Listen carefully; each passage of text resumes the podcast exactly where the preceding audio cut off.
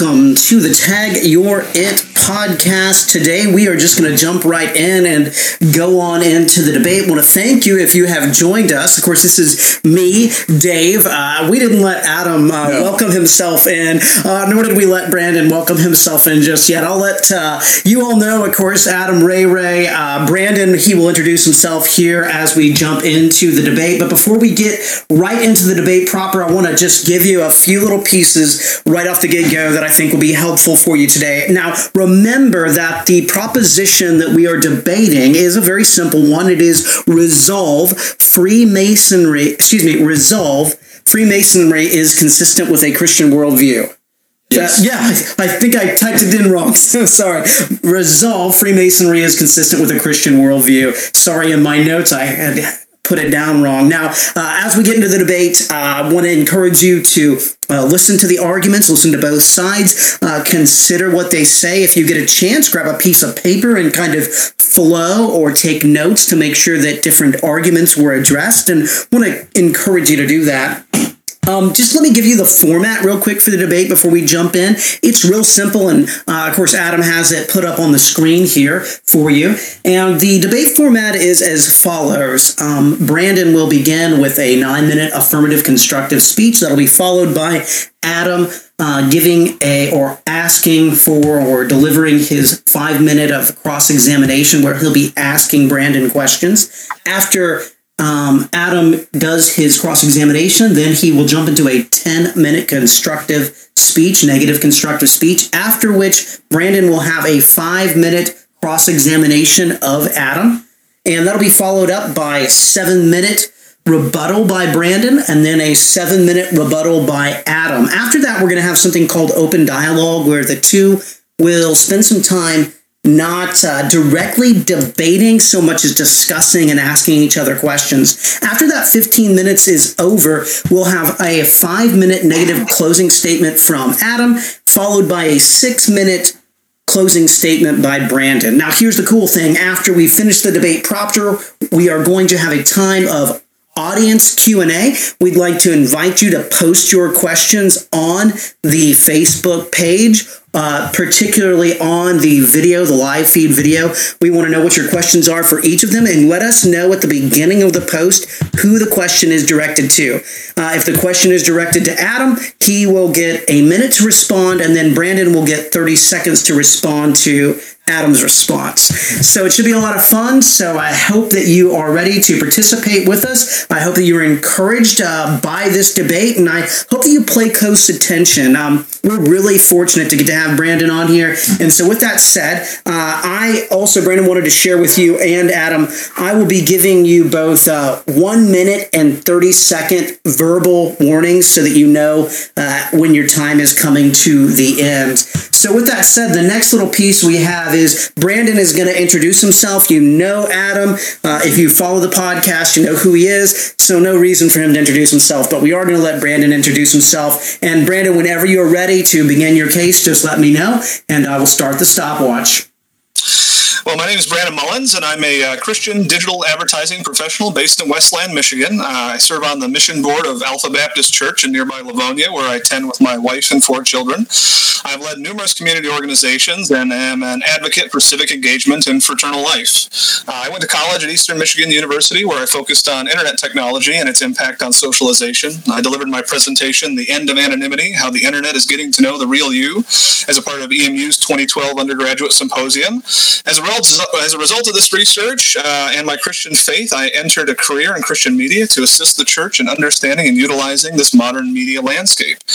Uh, but despite my professional focus on the internet, I have a passion for traditional forms of civic engagement, actively participating in a wide range of community organizations. Uh, in 2017, I co founded Detroit's only registered Great Books group, uh, currently on hiatus, which operates out of the uh, Detroit Masonic Temple Library.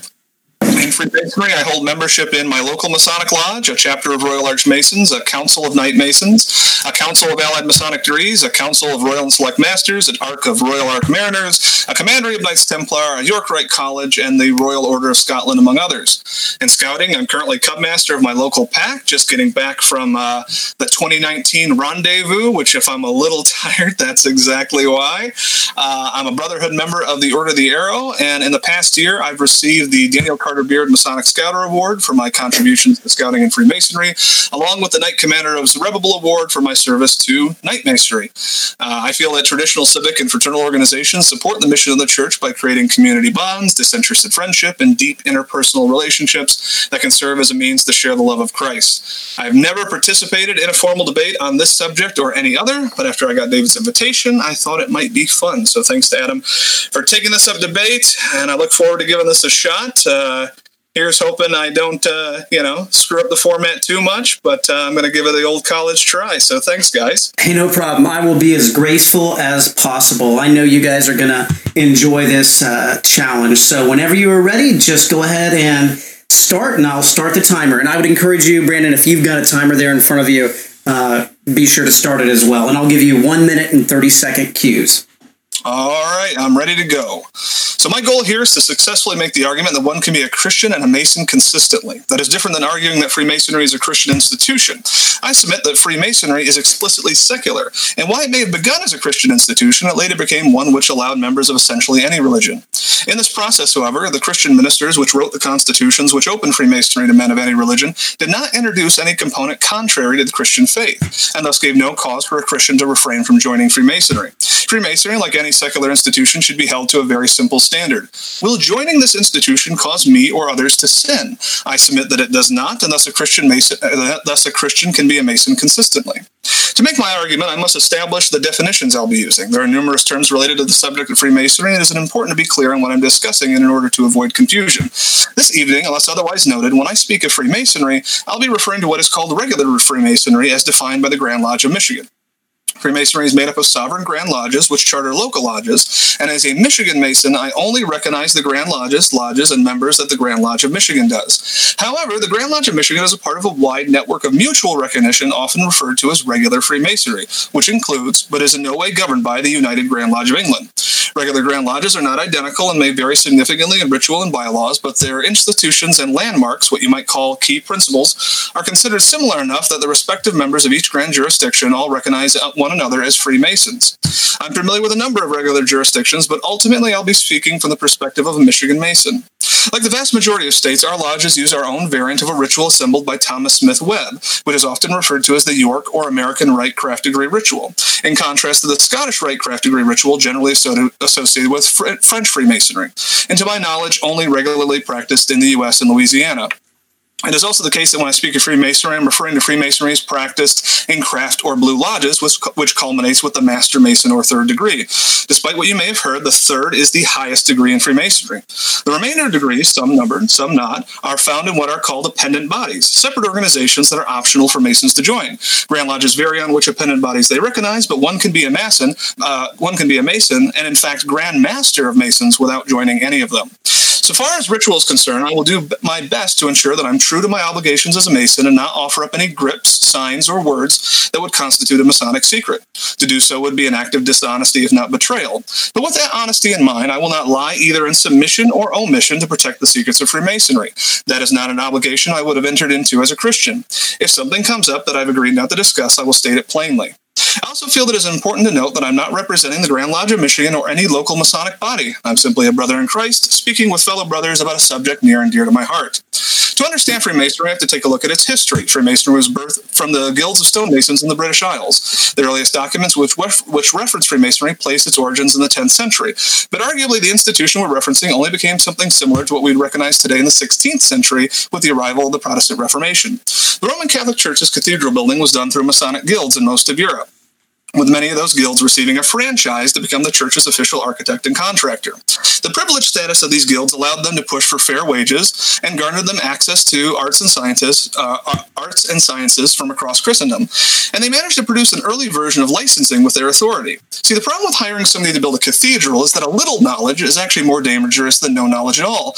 And an unskilled an unskilled worker will tell you that he can't do it at all, whereas someone with a bit of knowledge will tell you they can, right up until the narthex collapses on everyone, killing them. So they developed a system educating workers which used degrees and a set of means of recognition in the form of words and signs which allowed vetted maces to identify one another. The system worked pretty well in England until the 1530s when the Church of England broke away from the Roman Catholic Church. This, along with the Reformation that was already in progress, destabilized the network across Christendom and suddenly work became less reliable.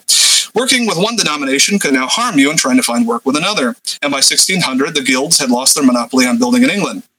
Because of this, Masons began to expand an earlier practice of allowing non Masons to join their institution. This allowed them to have greater connection to the community and help secure jobs for fair wages and fair wages for said jobs. Along with their practical teaching of arts and sciences, they also had a unique way of looking at morality. Advances in scientific truth had recently shifted our view from that of a random universe to one with reliable rules that could be consistently measured. These Freemasons applied the same principles to morality, arguing that using the right tools and measurements would put up a beautiful that would put up a beautiful cathedral. So could the same principles be applied to building a good life? Morality was true, and true in a way you could measure, like the geometric principles that govern architecture. Objective moral truth laid out in Scripture that could be measured in terms of uh, simple man's working tools was their philosophy. And if you weren't an operative stonemason, you could focus on that rather than building buildings. Geometry, in fact, became an allegorical term for morality it got to the point where you eventually had lodges that no longer had any actual stone workers, but were focused entirely on speculative Freemasonry. This trend likely started in Scotland, but in no time at all, it was across the British Isles. In 1717, the United Grand Lodge of England was formed for the purposes of governing these lodges, and this led to uh, more formal and universal guidelines created for them. Um, uh, John Desaguliers, a Huguenot and Anglican uh, clergyman and uh, assistant to Isaac Newton, led a significant effort to, uh, to standardize the degrees and later worked uh, with Presbyterian minister James Anderson to produce Anderson's constitutions, which served as the first constitution governing Freemasonry in the UGLE and locked in the idea that no one could change Freemasonry afterwards.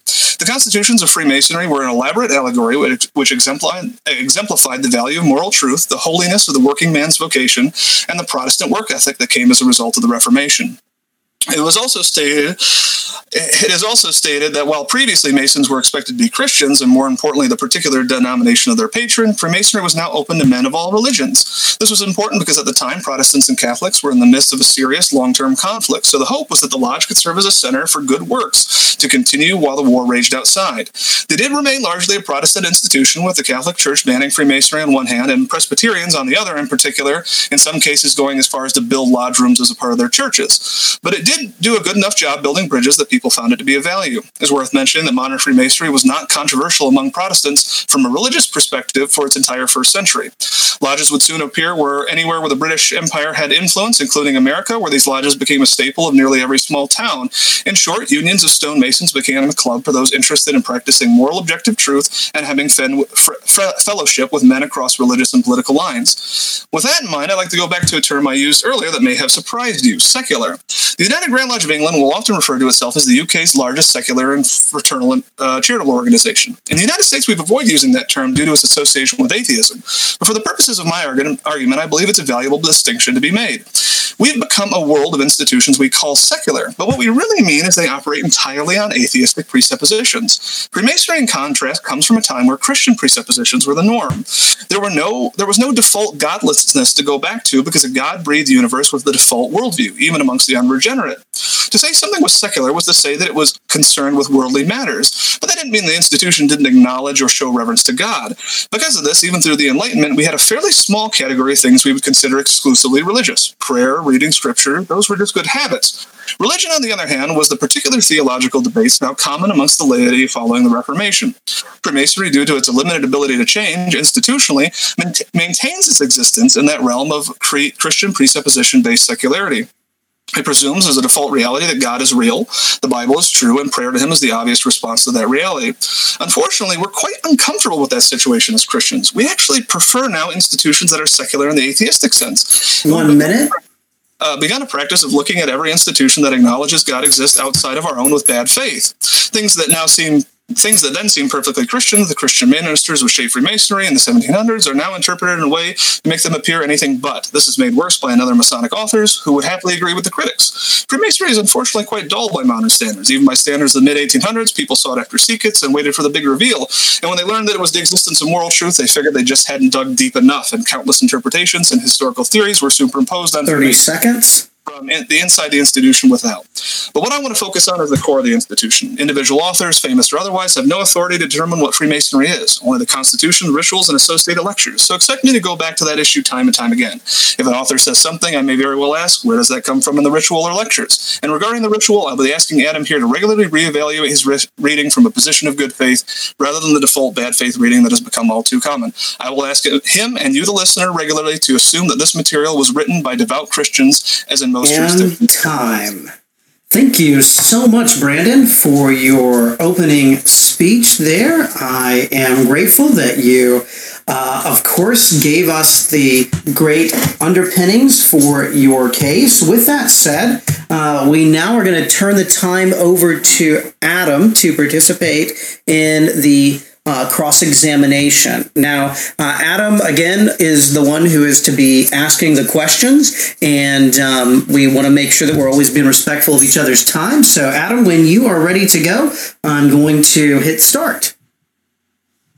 So, uh, Brandon, have you obligated or better covenanted your, yourself to the Grand Lodge of Michigan via via Blue Lodge ritual? So, have I obligated myself to the organization? Yes. And did you say, I do to cheerfully conform to all the ancient established usages and customs of the fraternity? Yes. Okay. So, by entering this debate, aren't you suffering your zeal for the institution to lead you into argument with one who, through ignorance, may ridicule it, something you are charged not to do?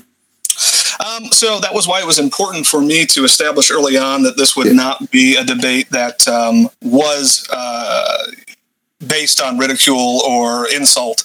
Um, I watched several of your guys' podcasts beforehand, and in our discussions, I made it clear that this would be an open and honest conversation. Mm-hmm. Okay, but I'm just saying, like, have, are you suffering your zeal? Are you charged not to do this in the lodge? No, no, not in the uh, not in the entered apprentice degree. Based on my interpretation, I don't believe that this would be a, a violation of my obligation. Okay, so uh, via the degree petition, uh, according to the website uh, from your Grand Lodge, do you realize that the usages and customs of Freemasonry come with a worldview um, that's antithetical to the Christian worldview? I would disagree with that. Disagree. So, is it true that Freemasonry is established on the most superior principle and most solid foundation? Superior principle and solid foundation. Yes, mm-hmm. I would say so. It is is that foundation of Freemasonry only the teaching of the apostles and prophets with Jesus as the cornerstone? So, as Scripture states, the knowledge of God is the beginning of wisdom. Mm-hmm. Um, so, since I would consider that uh, the beginning of wisdom, I believe that that would be a most solid foundation. Yeah. So, but is Freemasonry established on that? I'm sorry. Uh, restate it. I apologize. Yeah. Is is Freemasonry established on that? On, on that what? Sorry on on the teaching of the apostles and prophets with Jesus as the cornerstone? Um, you know, that's a difficult question. Um, I would say that certainly in its original basis, it uh, it was, though uh, it has been modified to uh, be open to the interpretation of those of other faiths. However, considering that uh, the Christian basis of the organization is placed and the numerous allegorical references to Christ, I would say that uh, especially considering that it's based on the uh, uh, you know lot dedicated to the Holy Saints John. I would say that yes, it is.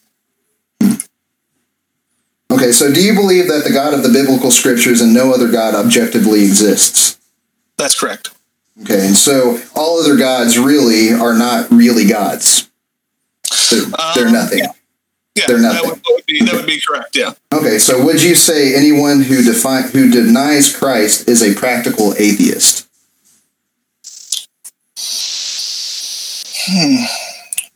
So I would I would say that obviously historically throughout time the Jewish people, uh, in ignorance of the gospel, um, have believed in God and and also denied Christ. They've not known Christ.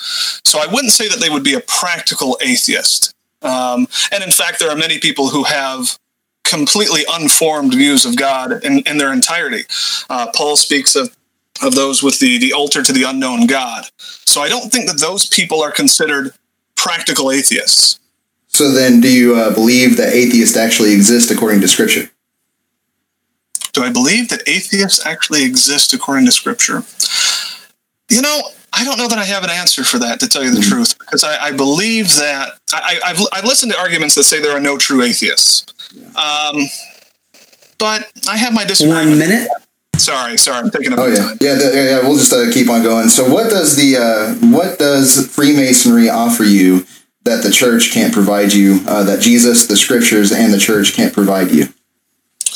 Um, basically, uh, an opportunity to uh, interact with people uh, from different faith traditions, to be able to learn them, le- learn from them, to have an intimate relationship with them, to uh, have disinterested friendship with 30 seconds. religious and political lines. Yeah. Okay, um, just really quickly, yes or no. Is it true that Masons do not care what your individual faith is? No, um, and, and it depends on jurisdiction, but sometimes they have specific requirements on your faith. They, they limit it to a certain extent. In your jurisdiction? In my jurisdiction, um, actually, we're probably one of the more broad jurisdictions. Um, but we do still ask you questions about your faith. So to say that we don't care at all, I'd say would be incorrect. And that is time. All right. That then moves us over to the what I, what I heard would, would yeah. it hurt for me to provide clarification on that? Yeah. Adam, yeah, yeah, go for it. Go for it. Yeah, yeah. So so there are uh, certain jurisdictions that actually require specific views about your view of deity. So, for example, there are jurisdictions that require exclusively monotheistic religions. Um, there are are some that actually specifically uh, ban deists, for example. Um, where they, they you have to have a, a belief in a God that interacts with the world. Um, so, and and many jurisdictions, actually, the vast majority require a belief in the afterlife. Um, so if you have a, a, religious belief that does not include an afterlife at all, you would be exempt. So it, it's not accurate to say that we don't care at all, um, but th- there's there's variety in, in the view of the jurisdictions depending on you know where you're at. Thank you for that clarification. Appreciate that, Brandon. And, uh, you know, I appreciate uh, the way this is moving so far. I hope that I have not been at all disruptive in my statements of one minute and 30 seconds. So, with that said, it is now time for Adam to offer a 10 minute constructive speech. This is the negative constructive. And Adam, whenever you're ready to begin, I will hit start. Can I have just a few seconds before? oh, you haven't said thank yous. That's yes, right. Go for it. Thank you. So again, Brandon, thank you for your time. Uh, I know I've spent a few months on this, and I know you have too. So thank you. Um, thank you uh, to everybody that's uh, involved with the live feed and being on that. I hope that you guys stick around and ask uh, good questions. So thank you for your time, and thank you, Dave, for moderating this and and helping put this together. So. All right. Whenever you're ready, sir. With uh, Jesus as Lord, Savior, and King, my conclusion is that Freemasonry is not objectively consistent with Christianity. And from the outset, because of the hermeneutical jump we'll see, tonight we must distinguish between subjective and objective truth, what is thought to be true, and what is actually true. Now, standing on what both my opponent, I, and all professed disciples of Jesus must stand on, the only true and triune God's Word alone, the criterion by which to judge all truth claims, we must hold onto our confession, admitting a revelationally derivative epistemology and an analogical reasoning over against autonomy, holding every thought captive in obedience to Christ, the objective truth and example to imitate, whose food was to do the will of his Father, living by every word from God's mouth. This word written is found in the 66 covenant documents of the Old and New Testaments of the Bible. Now, I have to offer this. He didn't offer uh, a definition of Christianity, so I offer this preferred definition of Christianity on which I am arguing. The same hermeneutic in which we have sufficient knowledge of Jesus should be the same by which we derive the definition of his disciples, his church, or Christians. Therefore, Christianity should be defined by a summation of Jesus' continual invitation to people come, follow me, a way of life living with a transformed and renewed mind. Thus, Christianity is not a worldly religion based on what people profess and do, but a Christ revealed worldview, which is objective reality according to the triune God's revelation. Now, tonight we are dealing with speculative Freemasonry over against an operative trade union. Unless it wants to claim to be the church, Freemasonry is not revelationally established by the triune God thus must be defined by their own autonomous subjective standards. being consistent with what Brandon has also obligated himself to, which is the Grand Lodge of Michigan, the only source of authority in all matters pertaining to ancient craft masonry within its chartered lodges in the state of Michigan. I will utilize there since he didn't really provide you a uh, definition on that, but their definition is Freemasonry. In Michigan shall be a preeminent organization of men of quality regardless of race, religion, or creed, consistently delivering by symbols, allegory, and example a moral code founded on the highest standards of ethics, honesty, and strength of character, a fraternal organization committed to charity, true fellowship, and brotherly love under the fatherhood of God, and a relevant organization dedicated to delighting, involving, and educating members and their families in the community where the lodge is a vibrant, respected, and contributing part of the community life. So, by this authoritative definition of Freemasonry, a scripture enlightened and consistent Christians should already recognize that Freemasonry is inconsistent with the Christian worldview in teaching and being an objective false fellowship. Number one, and also from Grand Lodge documents, we can uncover that it is an it is from an objectively false and antithetical worldview and teaching concepts antithetically to the gospel. Freemasonry is an incomplete and false fellowship as a fraternal organization that delivers true fellowship and brotherly love under the fatherhood of God that exists regardless of the religion, i.e., worldview, and creed or beliefs held. Scripture teaches that only true, the only true mediator, mediatorless fellowship existed between the triune God and mankind was severed in rebellion in Genesis 3:15, where God placed enmity between the seeds of the serpent and the woman. These two seeds mean those in Adam and those in Christ as expressed in the wheat and weeds. Now, the only objectively true fellowship that can exist with the Father is through Jesus as he then binds his believers together as the church. First John states that whoever denies the Son does not have the Father, but because of the gospel there is true and complete fellowship as Christ's church with the Father through Christ and because of Christ, neutrality being a myth. This testifies to Jesus' word in Matthew 12:48 and Luke 14:25 through 27. In harmony, Paul warns us in 2 Corinthians 6, summed up as Don't become partners with those who do not believe. And what agreement does the temple of God have with idols? For we, speaking of the church, are the temple of the living God. Now, Masonry downgrades the authority of the triune God, his revelation, and the gospel to man's subjective opinion and not God's objective truth. This the initiate does when he says, I do to cheerfully conform to all ancient established usages and customs of the fraternity. This then this should actually lead one, as the Grand Lodge states, who recognizes no other tie of fellowship as they meet on the broad grounds of Masonic brotherhood and at once forget everything but the fraternal tie which binds them together in a common humanity. Freemasonry recognizes non-neutrality as perpetual distance, but built its, builds its altar syncretistically celebrating autonomous idealistic man's pursuit of the universal as evidenced in that Masons do not care what your individual faith is, according to their website. They say that the plan of God on his, on his ineffable trestle board of life is their one secret that can be imparted to no man unless he first be prepared in his heart to receive it adding that he must travel the rough and rugged path alone, symbolizing man's eternal seeking. Based on a moral code and they base a mower code on principles of structural building for the purpose of fitting themselves as living stones for that building not made with hands, symbolized in the common gavel. This proves that there is no fear of the only true, true triune God before their eyes, teaching contrary to one scripture and evangelism that explicitly proclaims the eternal plan of God made known by Jesus and the apostles through the church to the world, though it's foolish to the unbelieving. Um, two, that they it's contrary to what Scripture reveals about the work of the Holy Spirit on the truth suppressor and the doctrine of the church, while teaching contrary to the revealed state of a man who does not seek God. And thirdly, basing morality not on the object of true morality, turning the triune God's work into, of sanctification into man's self sanctification to be fit for the spiritual temple with the grand architect, while lifting, twisting, and conflating Scripture. Usages and customs, their subjective worldview, are exactly what is warned against as a universal imperative in Colossians 2 8 to not be taken captive through philosophy and empty deceit based on human tradition, based on the elements of the world rather than Christ. This is the claim in the Blue Lodge. Operative masonry and speculative tradition are the basis of their symbol, allegory, and example, not Christ.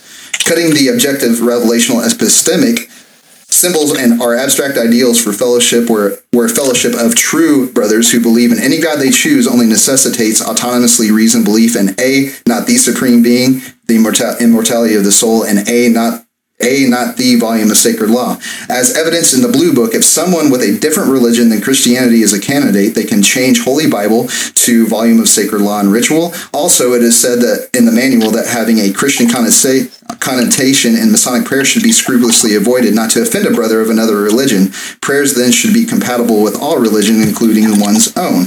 This shows that Masonry not only only pays lip service and has even less respect for the scriptures than did the Pharisees, and their prayers ring more hollow than the prayers Jesus condemned as they pray corporately to the Masonic concept of God in the lodge. Their symbolism and ceremony also claim contrary to the gospel, especially while teaching Christless concepts to those who deny Jesus as God and his lordship. For example, the lambskin apron symbolizing unblemished purity of life and rectitude of conduct, a symbol of what the Mason works for, so that in death his life and conduct are as pure and spotless. After death, it is hoped that because of a Mason's own record, he is told by the Judge Supreme at the great white throne, Well done, my good and faithful servant, enter thou into the joy of thy Lord.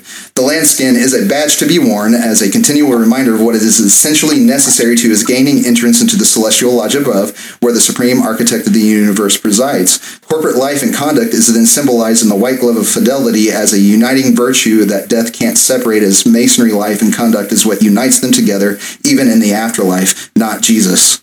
All this refutes any argument that Freemasonry doesn't teach theologically. It teaches then praise to a concept of a God like that of Kant or a canopy God. This teaches soteriologically teaching that entrance to be with the Supreme Being is by man's will and works, and also praying for salvation in the master degree regardless of their subjective God through Masonry.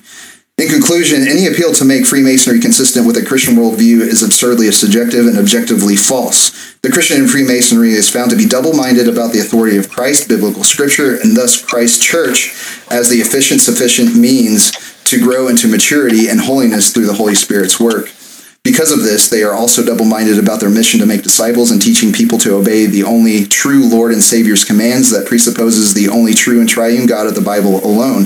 This is failure in worshiping God in spirit, in spirit and in truth, and truly loving one's neighbor, since they are to not be in contention about religious issues such as the offense of Christ, being true brothers who are bound by the fraternal tie of a common humanity, which, according to the biblical scriptures, is rebelling against the only true God. And so, because of this, I pray that Brandon and all Masons everywhere repent, believe in, and live by the true gospel. And how much time do I have? You have a minute 10 left. Minute 10 left. Well, I will concede that. All right, so what we're going to do next is move to the time of cross examination where Brandon will be cross examining Adam for five minutes. Again, remember, Brandon, that you are the one asking questions, not Adam. And uh, Adam, remember that you're not to be asking questions. Yes. Uh, with that said, these five minutes are yours, Brandon. I'll begin the timer whenever you are ready to start. All right, we're ready to go. So, do you believe that Christians should be a part of interfaith organizations? I uh, I would say that uh, to be a part of not in the way of Freemasonry um, that makes a, a uh, commitment uh, through oaths and vows. Okay. So, do you take issues with the oaths of office of elected officials or the U.S. oath of citizenship?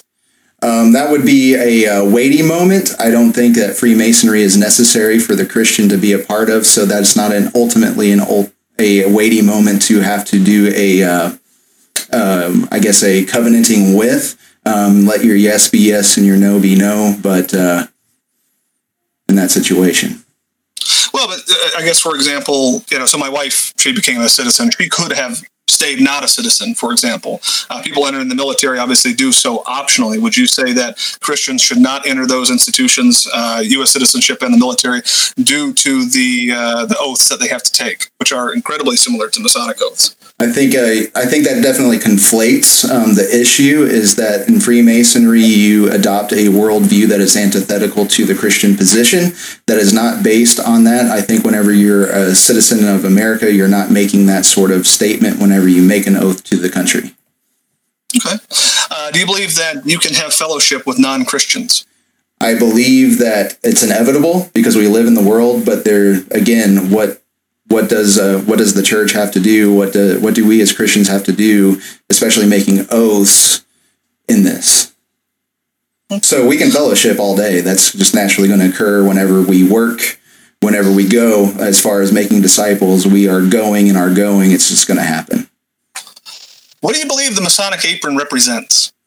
Well, it's uh, according to uh, uh, the manual ritual, the monitor ritual that I have. It is the rectitude of life. It is the uh, what did I say in here to get the exact words anyway? But it is a pure and and uh, a good life lived and worked for.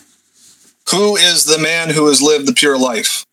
Who's the Um, only man who exists who's lived the pure life? Well, the one thing that I have with that is that it's a subjective, not an objective ordeal. Whenever you are in masonry, you have to accept uh, men of any god, any religion, and so that basically just turns into your opinion, so it doesn't actually turn into objective reality.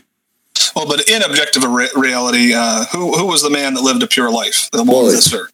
It was Jesus in objective reality, but is it Jesus to the man that you're trying to, you know, you're saying you're, my, my thing is you said that you want to decide, you want to use this to preach the gospel to people, um, but you can't do that in the lodge. So, um, where do you do it? For one, it is not Jesus to the person that denies Jesus.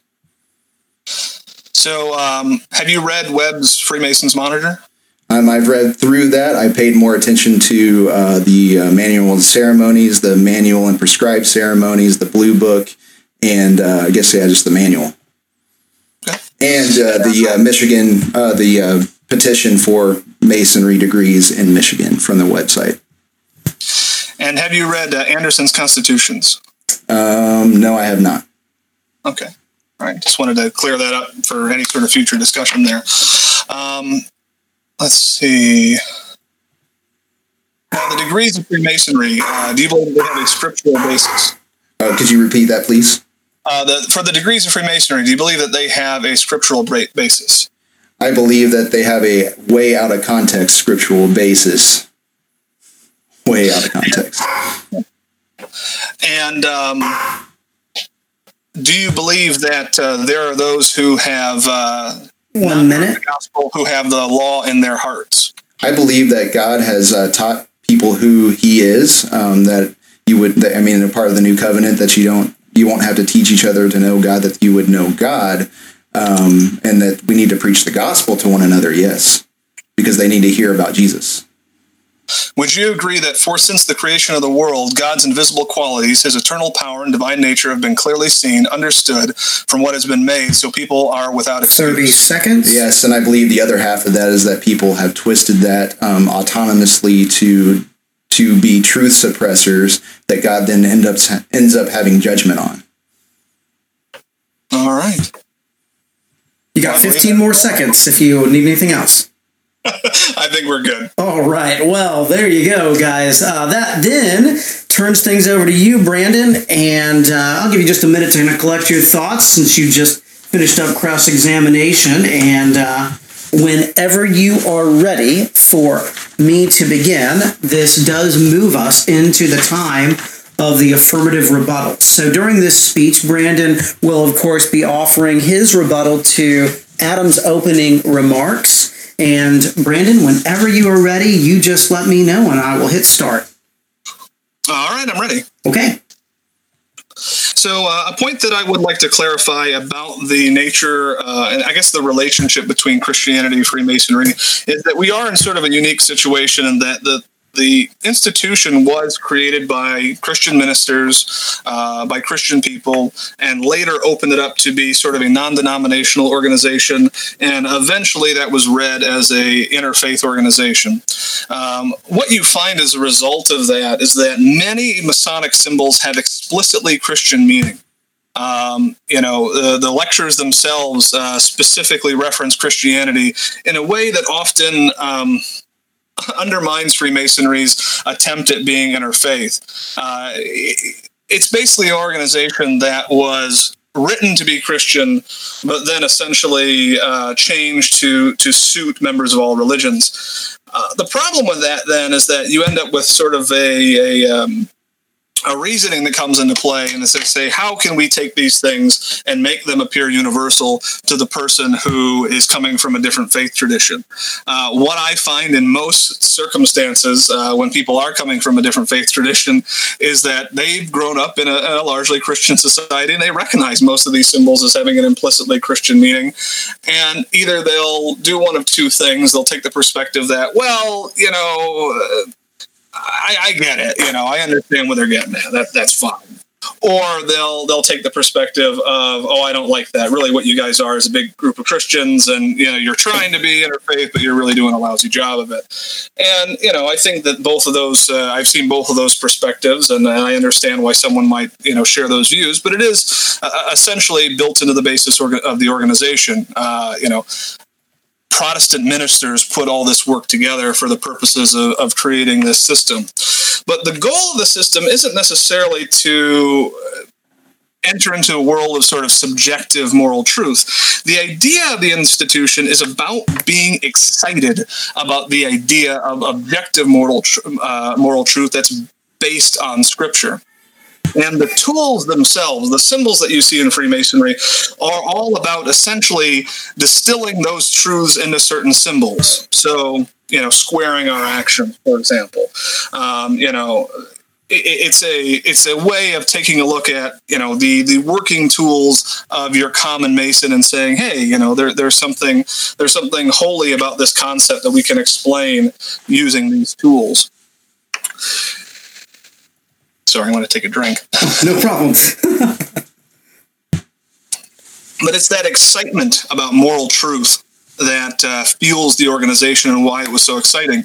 Um, there was also the the whole idea of the Protestant Reformation created this idea of vocation uh, not being limited to priests and clerics and you know the clergy, but the idea that your average working man was doing something holy as well that his holy vocation had value on a spiritual level.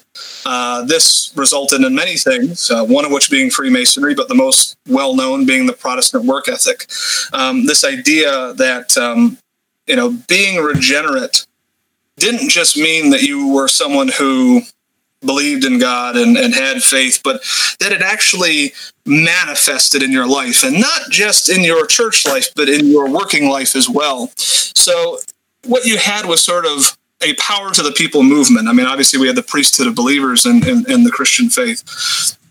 But these guys also took that to the next level in their professions. And, and Freemasonry really is, is built on this idea that, you know, the average man has a value too spiritually, a value that's guided by scripture, and, you know, his, his moral life um, is of great importance. Now, talking about this idea that um, you know Freemasonry uh, you know guarantees your your path to heaven. That, that just simply isn't the case. Uh, the the symbols themselves. Um, are in many cases essentially Christ allegories. I mean, the the, the apron, for example, um, our, our white lambskin apron uh, you know, that, that, that has an obvious Christian connotation. Uh, in our funeral ceremonies, uh, you know, essentially, you know, we talk about putting the apron over the casket. I mean, what are we exemplifying there? It has nothing to do with your actions, but it has to do with the one who lived a pure life, the only man who's ever done it and we're hoping that that's what is seen rather than uh, you know rather than our own works. Uh, and in the mark master mason degree you know uh, we haven't got into this subject very much but there's this idea of uh, the hiramic legend. And Hiram Abiff is basically, you know, uh, a stand-in for Christ, and uh, we put our mark within his initials on our on our marks there, which once again is is all about sort of our works being in the center, but being seen through Christ. Um, the Christian symbolism in Freemasonry permeates the entire institution, um, but the fact of the matter is, is that we do open it up to other faiths. And I find, at least from my experiences, that that gives me an opportunity to talk about Christ uh, in a way that I wouldn't otherwise. People, uh, people stay in their own little religious groups. They don't necessarily spend a lot of time interacting with one another. Uh, I've it's been my pleasure, and I almost hope he isn't listening, that uh, to lead a friend to Christ through Freemasonry. My my grandfather was brought to Christ through Freemasonry. Um, one minute.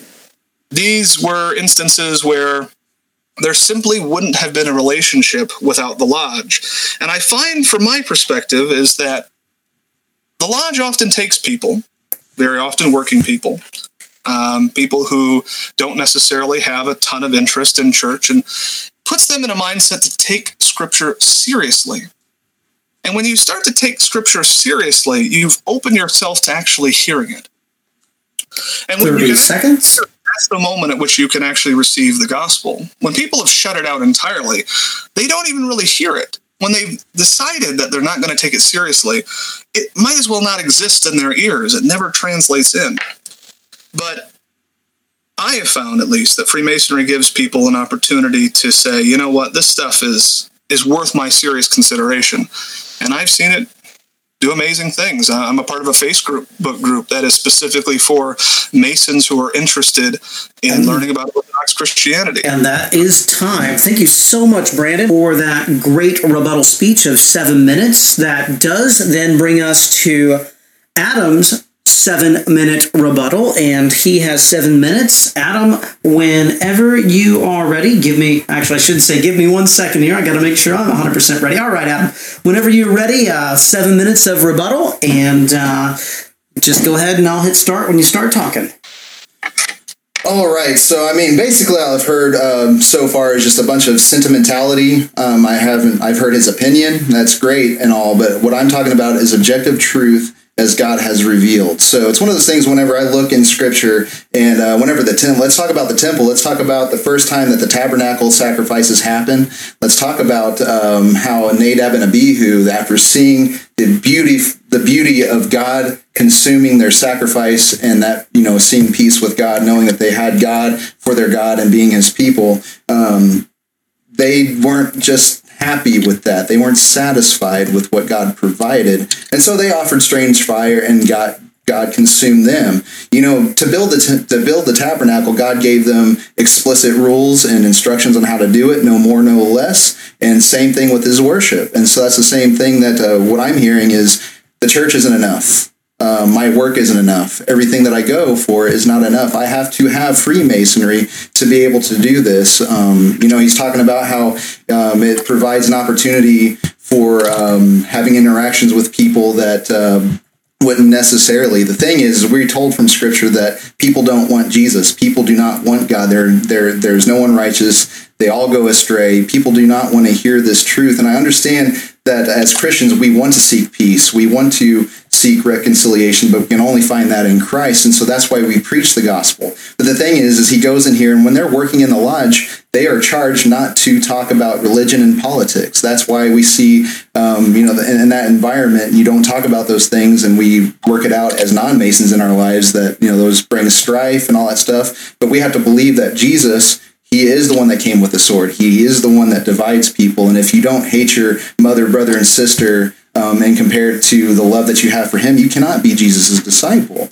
And so, whenever I see the truth of Scripture, whenever I see the objective truth of Scripture, I have to live in such a way that pleases Him. It is my aim to please Him, knowing that my pleasing Him doesn't earn me salvation.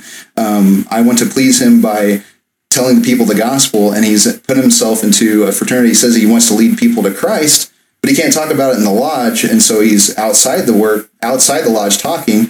Well, if he wasn't a Mason, he would still be outside the lodge talking. So, I mean, it's a distinction without a difference there.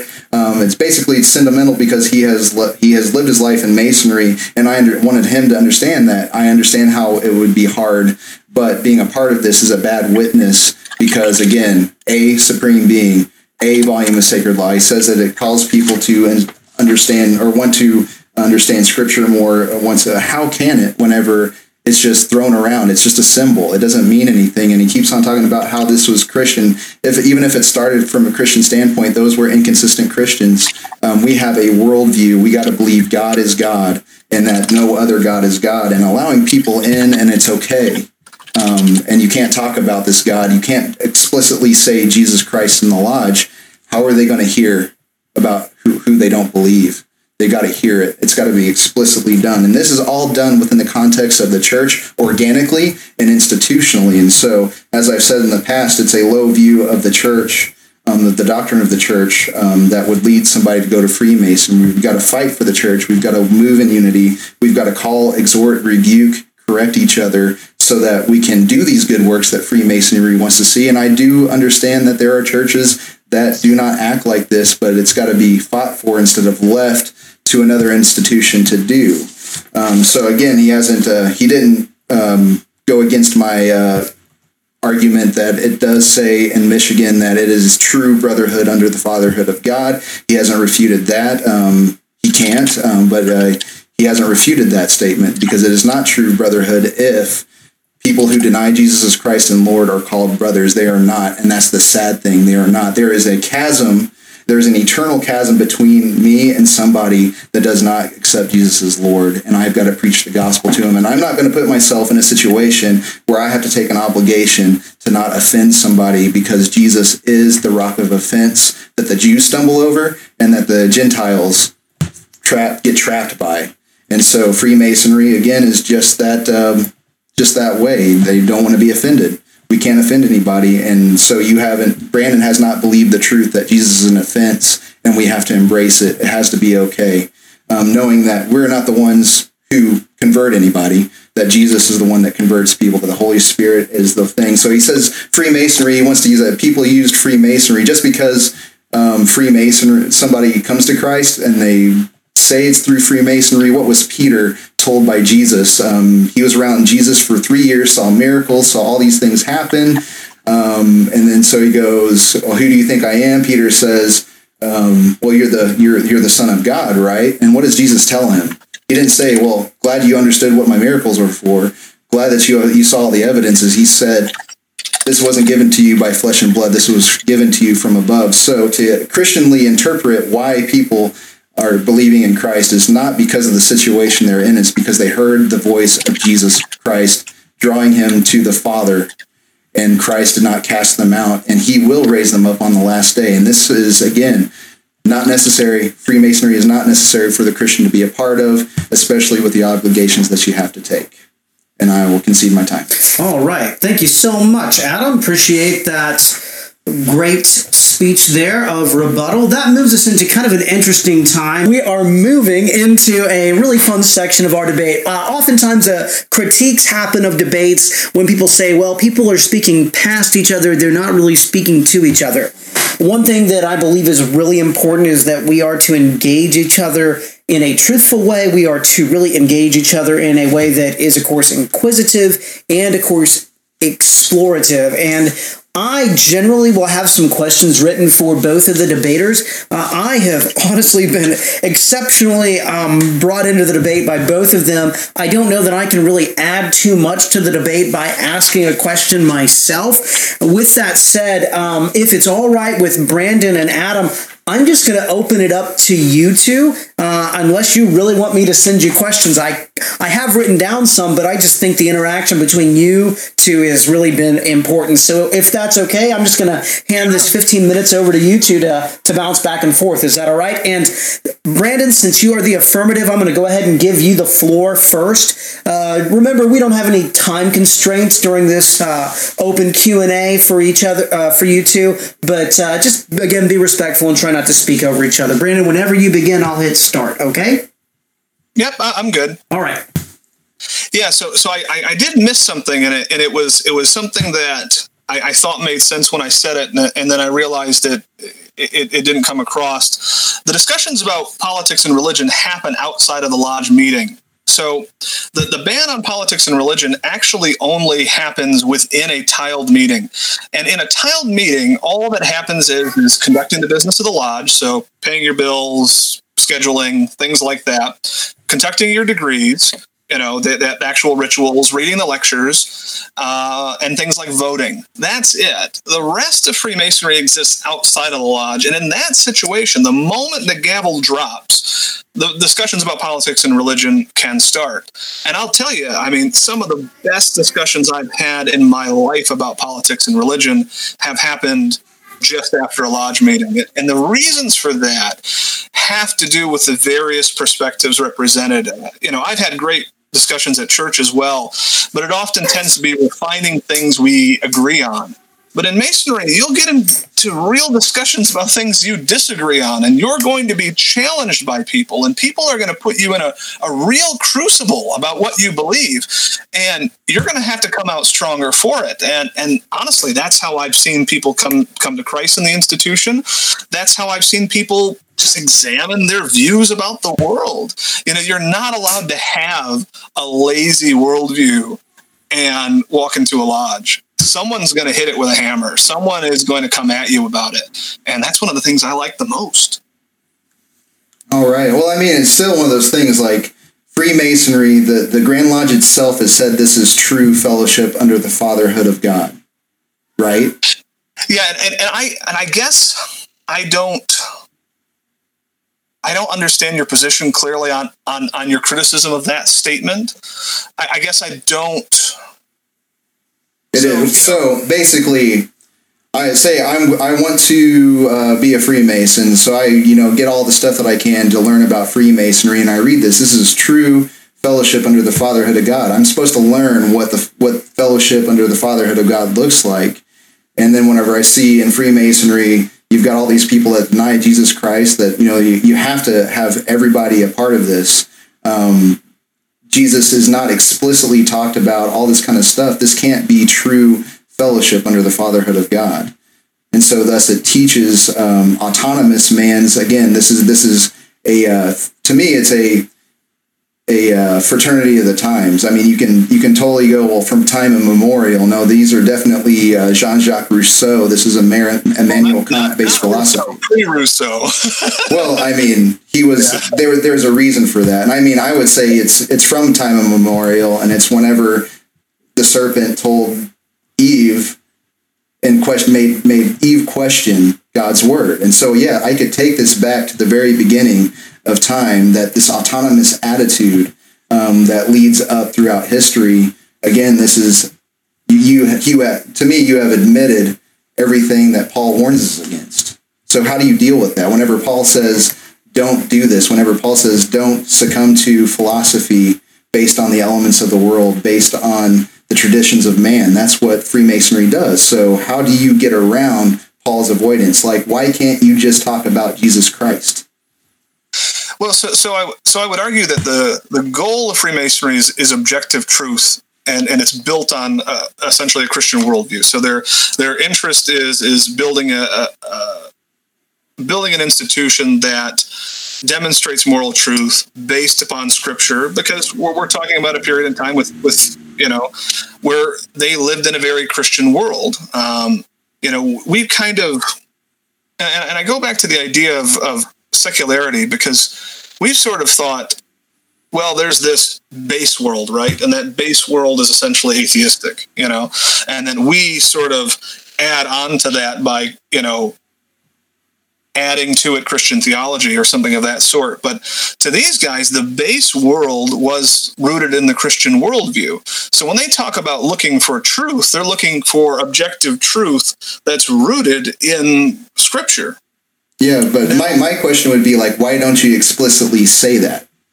Why don't you explicitly say, triune God, Father, Son, Holy Spirit, this is the only um, way that you can have this? Why shadow it? Because the thing is, is that's the new covenant. The new covenant is the revealing of the shadows. So why stay in the shadows when you're teaching these things? Well, I think the goal is is to create a let's say an embassy with people of different religious views. I mean, you got to look at it. The, the people who are the big boosters of Freemasonry, they were all French Huguenots, and I mean, they were just getting slaughtered by the Roman Catholic Church. They were refugees coming over, and they thought, boy, this whole religious interaction thing, it has really gone south. Like it, it's really bad. We need to find some way to fix this because really things are, are really, really bad. And when they saw Freemasonry as this sort of other institution, this thing that, well, it isn't really a part of the church, so it doesn't have to have these hard doctrines that we're going to slaughter each other over. Um, they really latched onto it and they said, okay, you know, I'm a Huguenot and I want to go to Portugal, right? And I want to be able to find people there that I can do business with, that I can work with. And we're all going to agree that once we enter that room and we start talking, nobody's a Catholic and nobody's a Protestant. So, so we can all cool down.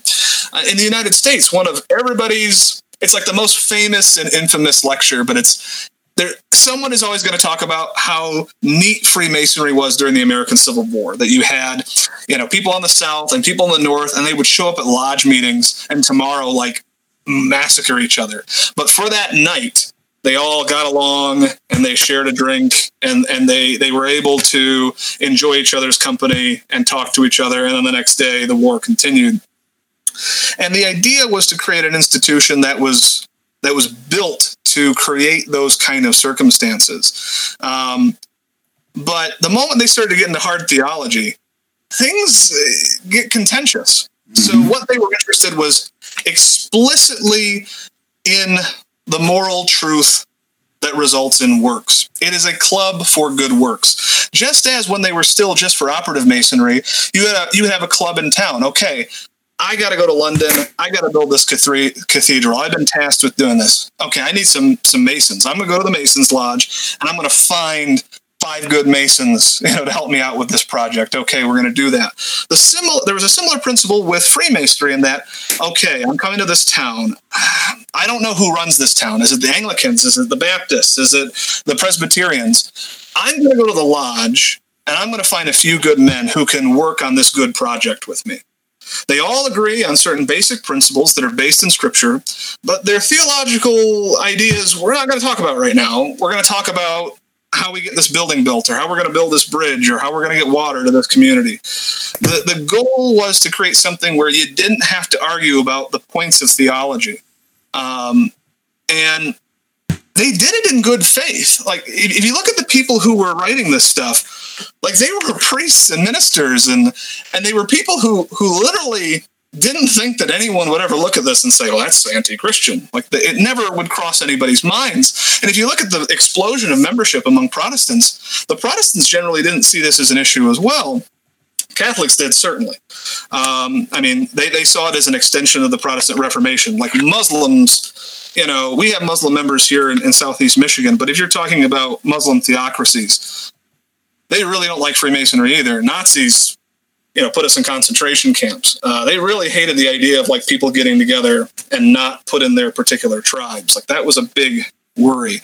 But when you're talking about Protestants, they, as a general rule, they, they pretty much liked it. Sorry. Yeah, yeah. And so my problem is like, I mean, you can you can make man the standard as much as you want, but the Scripture says to those people that are suffering in France to endure it it says to so if you're talking about civic duties we have a civic duty to our government to slap you know to take the second slap of the cheek right that we're to mm-hmm. submit to them even if they are tyrannical and so basically they have not taken first peter seriously they were called to suffer and they fled compromising the truths of scripture compromising the objectivity of god and then uh, so now you're in past history. So, okay, a bunch of Christians did this. Now you're taking in Muslims, Buddhists, whoever, as long as they believe in a supreme being. And then what you're doing is you're giving them this, and then you're not giving them Christ, and you're just waiting for the outside of the lodge. But then they go, well, I don't need that. Um, you win people over to what you win them with, and you're winning them over to good works, and they go, I don't have a problem. You're not teaching about sin the only thing that you can teach about is you're ignorant, but you're not teaching that the person is objectively a sinner and cannot please God apart from repentance. And yes, that can happen outside the lodge, but then again, why are you a part of it? You should be doing that outside the lodge anyway, and you don't have to be a Freemason to do it. And so then again, you are then taking an oath of doing something that is not scripturally mandated in compromise of what the truth, objective truth actually is. So, so you, you bring up a good point there, and, and I and I guess I want to reiterate: Freemasonry's job isn't to to preach the gospel. Like that's not what it's set out to do. I find it to be a, a great avenue for doing that, but that was never its goal. Um, you can find the gospel in it um, because it was put together by Christians. And if you asked a bunch of Christians what was morally true, they were going to give you some sort of allegorical version of the gospel. Like that's just who they were. That was what was in their heads. Yeah, but then again, isn't that subjective? So if you look at it with Christian presuppositions, just like I can look at the creation and see God and everything as a Christian, but we're talking about objective truth here. That's subjective you give these symbols to a Buddhist, they're going to put Buddhist connotations on it. You give it to an Islamic person, they're going to put Muslim connotations on it. And then you're going out here, you go outside the lodge, again, where you should be anyway, and uh, doing your work. And, and then basically you have made a blip of existence where Jesus doesn't have to permeate it. Well, so, so I guess there, there's, there's two things, two different things being touched on there. So for one, the everybody used to have a club. Everybody, you know, we, we, you brought up at one point, you know, your work is not enough. Um, there used to be a place in every man's life for his fraternal body. I mean, uh, in Michigan, um, Freemasonry was really closely associated with the auto industry, so we had like tons and tons of Masons. Uh, in the 1920s, one in eight men were Masons. I mean, it was just wild. It was huge. But the guys who weren't Masons didn't mean they weren't in a club or a fraternal organization. They were in the Odd Fellows. They were in you know, the Knights of Pythias. They were in scouting. They were in some organization. And none of those organizations, um, these sort of fraternal life clubs, none of their job was to preach the gospel. That wasn't what they did. That wasn't what they were for. They were for going golfing. They were for, you know, and, and it's the same as if you join a bowling league today what I like about Freemasonry is it is it's an organization that's still robust enough to sort of be that fraternal piece. Hey, can I stop you there for a second though? Sure. It's not like a bowling club you're conflating because whenever I join a bowling club, I'm not making an oath. I'm not saying anything. I'm just going, I just want to join your club. We're not going through any sort of rituals. We're just going to go bowling. You're not doing that in Freemasonry. You are making oaths. You are teaching theology you are teaching about salvation of the hope that is beyond the grave and it's Christless. I don't do that in a bowling club. So you're conflating two things that don't equal each other. Well, but any any of them that were older, let's say you're you know, your Grange, your Knights of Pythias, your Oddfellows, they all had degrees. Everybody had degrees. Everybody had oaths. Everybody had these sort of things. If you go to London today, all the old livery companies, they don't call them guilds anymore. They call them livery companies. Uh, all the, all the, they all exist. The haberdashers still exist and they still have their own ceremonies. And, and uh, in London, it's funny because uh, those livery companies are actually the people who elect the mayor. Um, all those, that, that sort of, fraternal life uh, concept um, is is a major part of you know Anglo culture. Um, it was sort of the the basis of essentially all of your older fraternities. So so now you're making Anglo culture the standard of what you're doing. Now let's go back farther. Let's go back to the Holy Spirit comes down in Jerusalem, falls on everybody One minute. there, and then Christ starts building his church. That is Christ's fraternal organization, is it not? Well, those same guys were still a part of the the haberdashers if they made hats, right? Well, I mean, I mean as a trade union, but then were they taking haberdasher stuff and then spiritualizing it? Very much like spiritual alchemy that like Christian witches that we've dealt with do. Well, well so so I guess that that's my thing is that yeah. they wouldn't have considered it spiritualizing at the time. Like thirty seconds, Christianity was real to them, like in a way that like permeated everything. Like yeah, so everything. so then they live together as the church, as the fraternal organization. Because I'm sorry, your your petition says that recognizing no other tie in a common humanity, they as Christians would have seen their sin. They would have seen how they were distinct from the world and how Christ had brought them together distinctly as a holy brotherhood that they have everything and they don't need anything else. And I have time, gentlemen. Thank you. Brandon, do you want to have a brief 30 second response to that? Um, yeah, yeah sure. I, mean, I, I, guess uh, my idea is that certainly, you know, many Masons are, are every bit as active in their church as they are uh, in, in the lodge, if not more so. Masons actually tend to be doers. They tend to be joiners. Very rarely will you see someone with, with one dues card. But it's the idea that Oh, if you, Sorry, sorry. Yeah, uh, no, me, me uh, freezing up. Um, it's the idea that even though you're a Christian, even though you're dedicated to the church 100%, there is still an opportunity in your life to be a part of organizations that have righteous aims that aren't necessarily preaching the gospel. And that is time, Brandon. Thank you so much. That moves us into a portion of the debate. And if you uh, noticed or remembered from when we first put up the speaking times, uh, Adam is now going to give the first closing statement, and that's going to allow Brandon to offer the final closing statement. We have a great selection of questions, Brandon and Adam I know already we're not going to be able to get through all of them, and so I apologize about that. So if you have a great question that you want to send in and you're not concerned about it getting to them, uh, go ahead and send it in, and I'll try to get to it. Um, but with that said, we are going to yield the time over to, uh, it's not yield, we're going to give the time over to Adam for his negative closing statement. It is going to be a five minute speech, and Adam, whenever you are ready, I will start the timer. All right. Well, anyway, just to, to close this out, um, I mean, he really didn't. It's, it's one of those things. Did he answer this from a Christian worldview? Was it always, well, people did this, people did that? Um, that would be, in this objective truth case, a faulty appeal to authority. So it doesn't matter um, what uh, post Reformation people did. It doesn't matter what they did. It's what does the scripture say? And that's what we need to deal with is because we want to be the church, right? We want to be Christians who show the manifold wisdom of God. Um, and, and that's what the church is. That's what Jesus is building. That's what Jesus is creating. And so we have to recognize that this is a Christ revealed worldview that we live with a transformed and renewed mind. And so that's our definition of Christianity. Has not uh, said anything against that idea that there is a worldview. And so then what we've done is he's admitted that this is also an autonomous worldview. And so he's, which one is it? What, that's what I want to ask. Which one is it? Is it God t- says, or we get to do it ourselves and we get to erect this temple because guess what? We found out Christ separates people. We feel, we see that Christ is what the Bible says he is, is a fence. The gospel is foolish. People hate God. Jesus said that you, people will hate you because they hated me. And so we see people throughout history not being able to live with that. I don't care what somebody says. The fruit that I see is I don't want to live in a world where all this stuff exists, where we have to embrace it. It's going to happen until Christ comes back.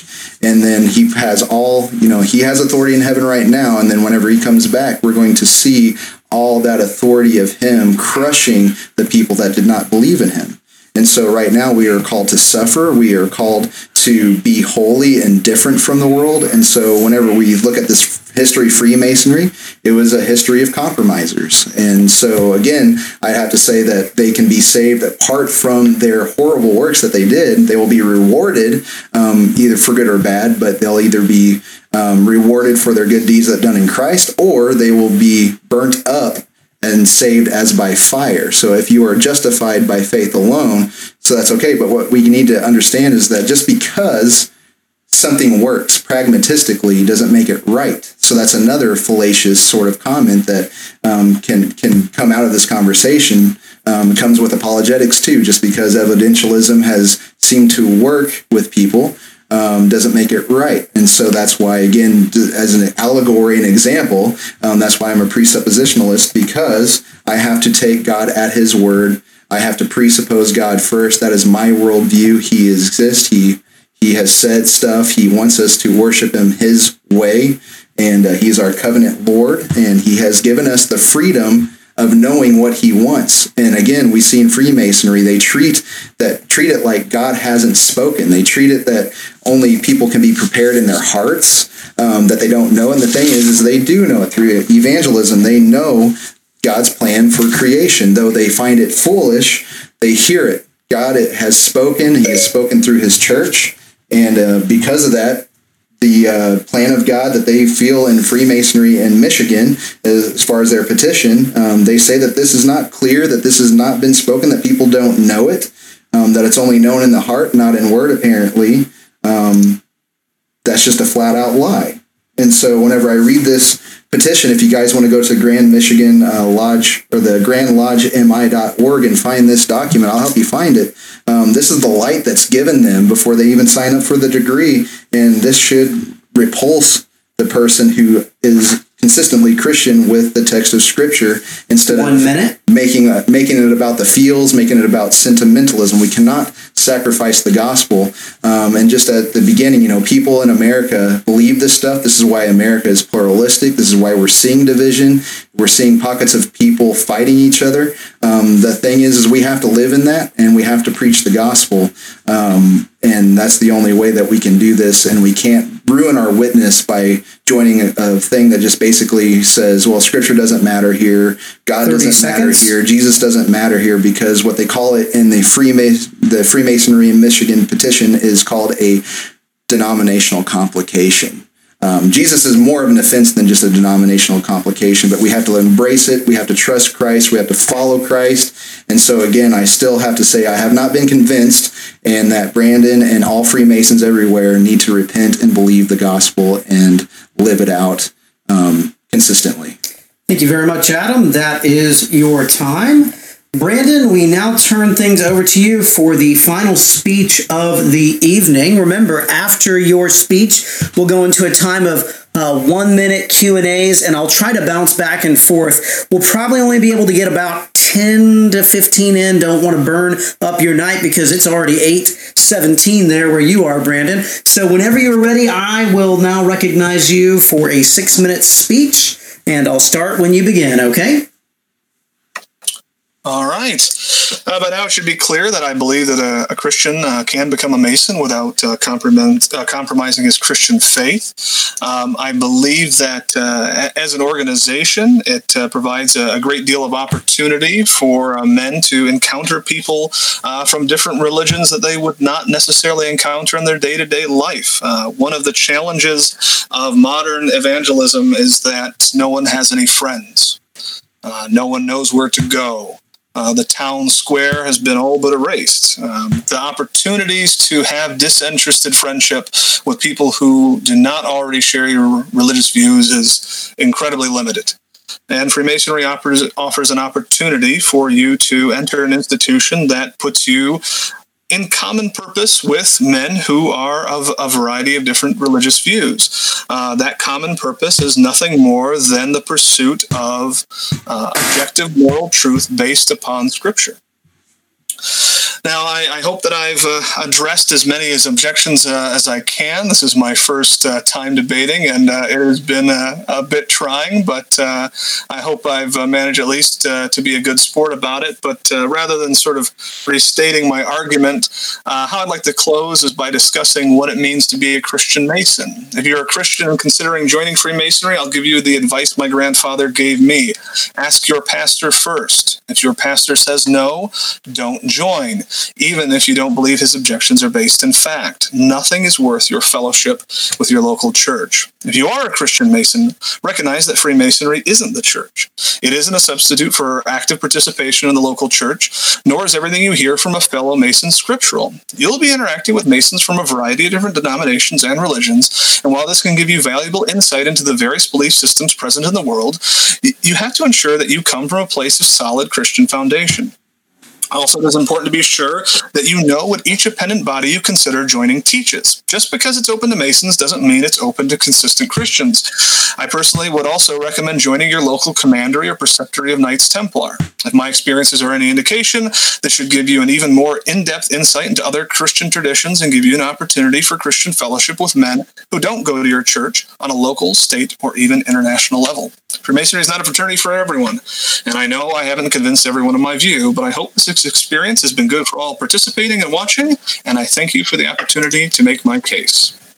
Well, thank you so much, Brandon. Thank you so much, Adam. I'm grateful for the effort both of you put in. Uh, we've got some great questions. Um, Brandon, let me not uh, be at all uh, of your time. I'm going to just go ahead and fire out these questions. And when you're done, we'll just go ahead and hand it over to Adam. But uh, if you do run up on a minute, then I will be sure to let you know. All right, here's the first question for you, Brandon. One minute for Brandon, and then 30 seconds for Adam to respond. Uh, Brandon, as a Freemason, how do you view evangelism to your fellow Masons? I personally find Freemasonry to be a fantastic opportunity for evangelism, uh, mainly because it gets people talking about Scripture. Uh, a good friend of mine who uh, was baptized uh, just around this time last year um, is someone that I, I met through Freemasonry, uh, and it gave him an opportunity to look at Scripture and allowed him to sort of uh, get an idea of what Christian moral truth looks like. And after looking at it, he began to take it seriously. Uh, later on, he and I uh, read uh, C.S. Lewis's Mere Christianity together.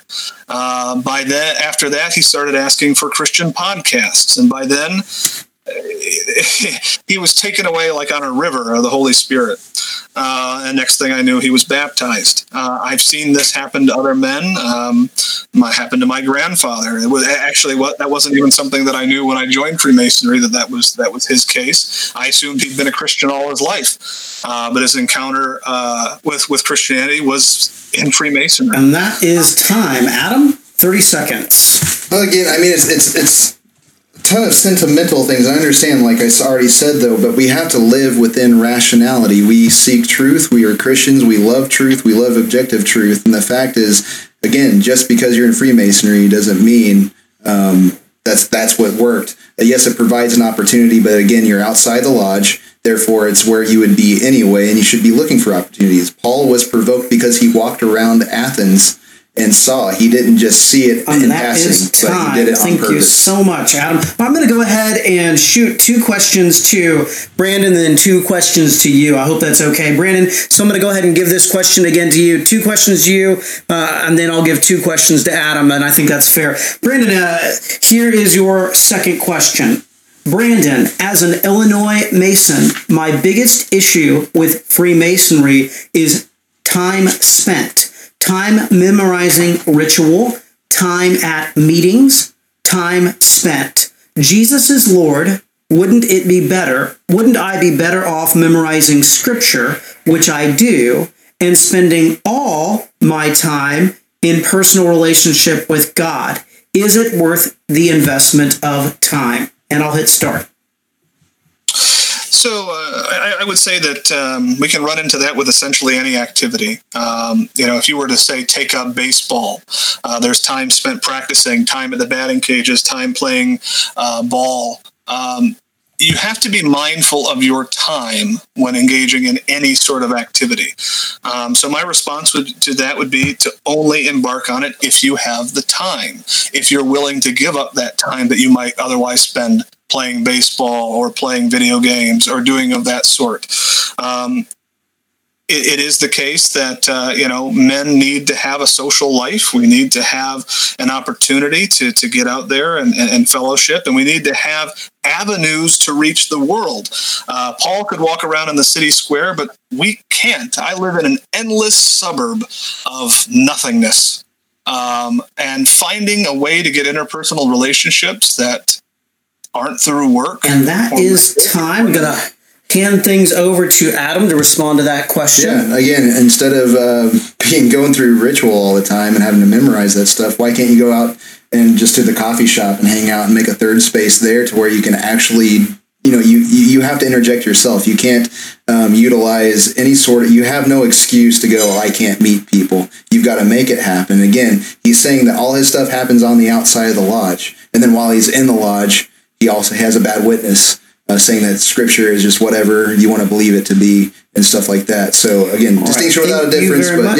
yeah, there you go. Adam. All right, now I'm going to go two questions to Adam. So, Adam, is it possible for a faithful Christian to, in a spirit of co belligerency, work with non Christians in a secular context for the good of the community, meeting physical needs, for example?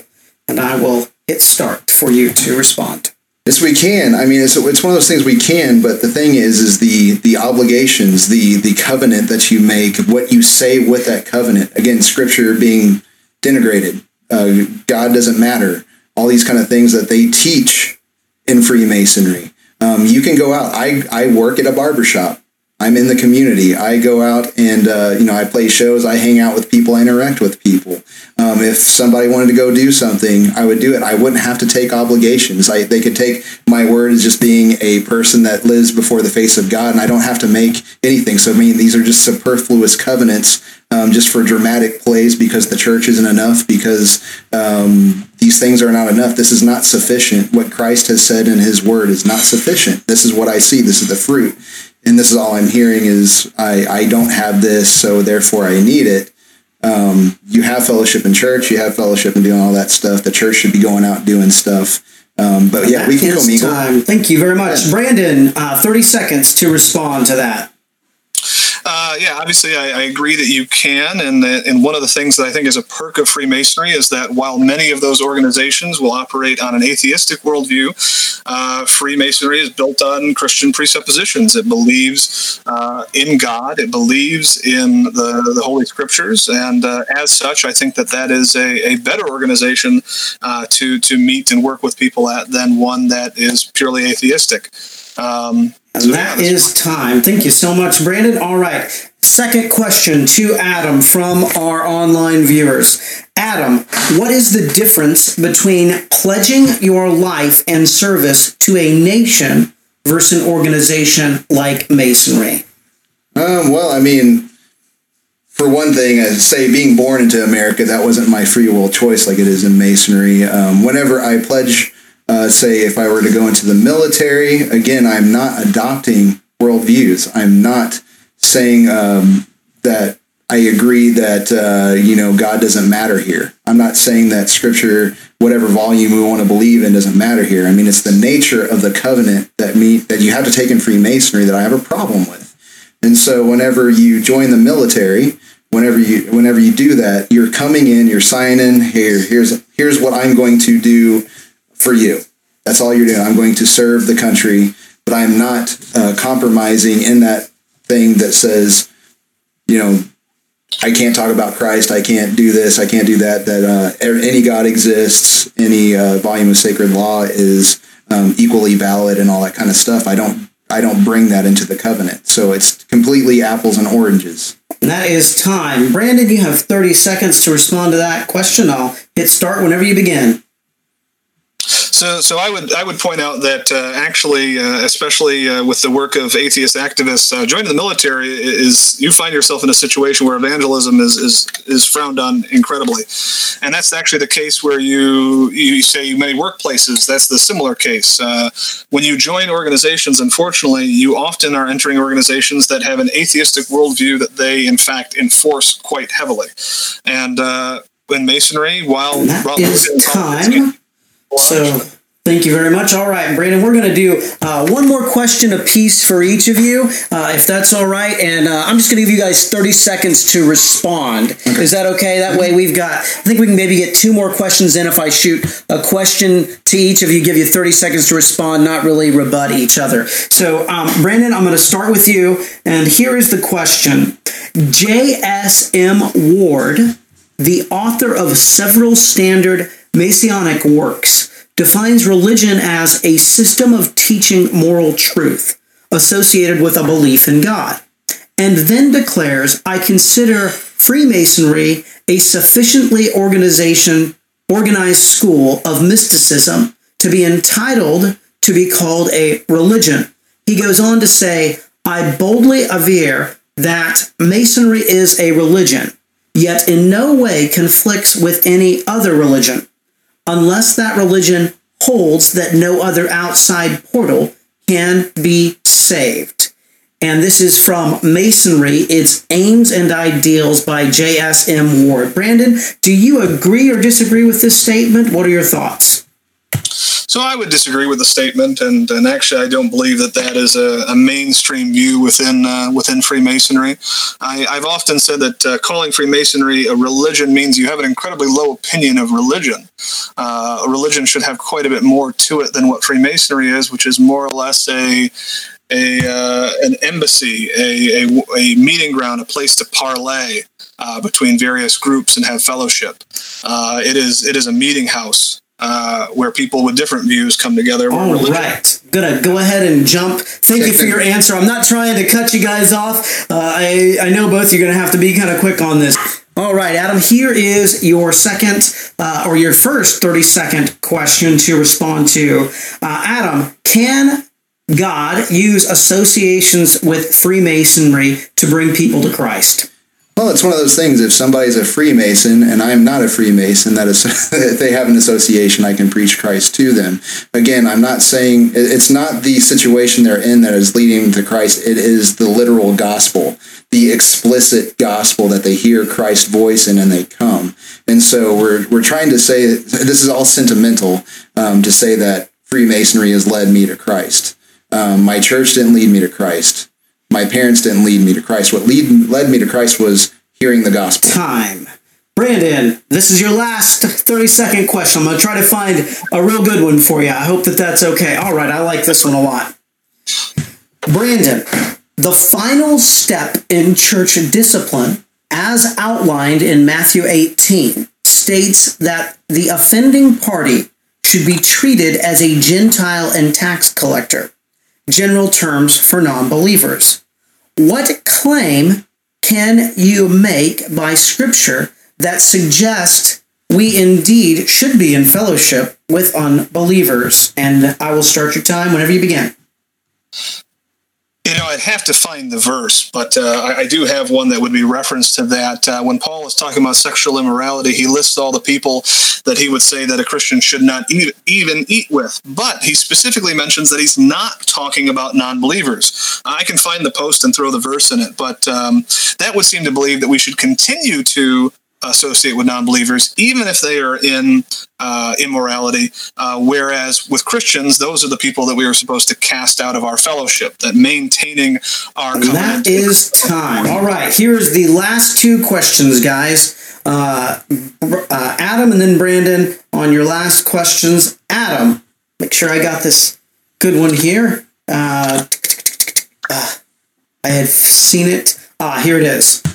Adam. Where in Scripture can one find merits for a Reformed Christian being a member of the Lodge? Where in Scripture? Where in Scripture? I mean, that's what I'd be asking too. so repeat that one more time. Yeah, where in Scripture can one find merits for a Reformed Christian being a member of the Lodge? That I mean, to me, that's a uh, a very absurd question.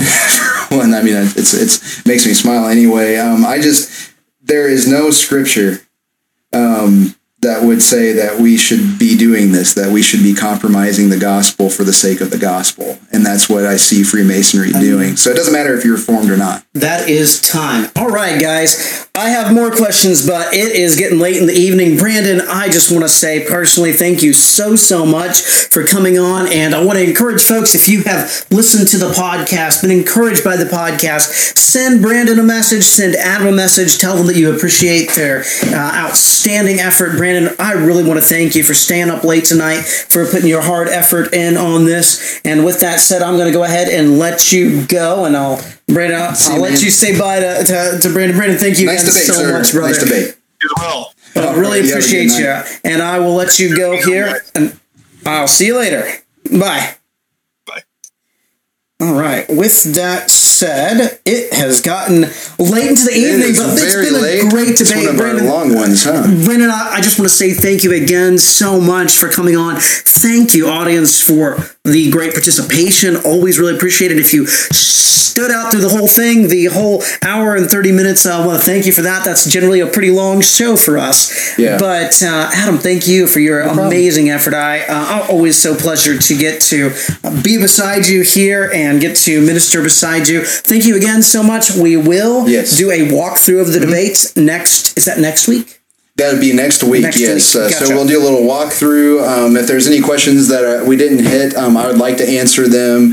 Um, and I, you know, if they're from, meant from Brandon, maybe I can find some stuff in the documents that I can help. Uh, I won't answer for him. I'm not going to do that, but I'd answer according to what I know from Grand Lodge materials, not um, any man's opinion. So, and Brandon, if yeah. you want a copy of the questions that were asked directly yeah. to you, I'll be more than happy to get them to you. Just send me a message. By the yeah. way. So yeah, we'll we'll go through this. We'll go through some other things that um, I feel we didn't get to tonight. But anyway, yeah, next week will be a good uh, walkthrough and recapping of this debate. So um, in the meantime, if you have anything else uh, throughout the week, send us a message, send us an email, whatever, and we'd like to address it. Um, if we could still have that awesome interaction. So, again, uh, it's been late. So, this is the Tag Your It podcast. I'm Ray Ray. And I am Dave. And Soli. Deo. Gloria.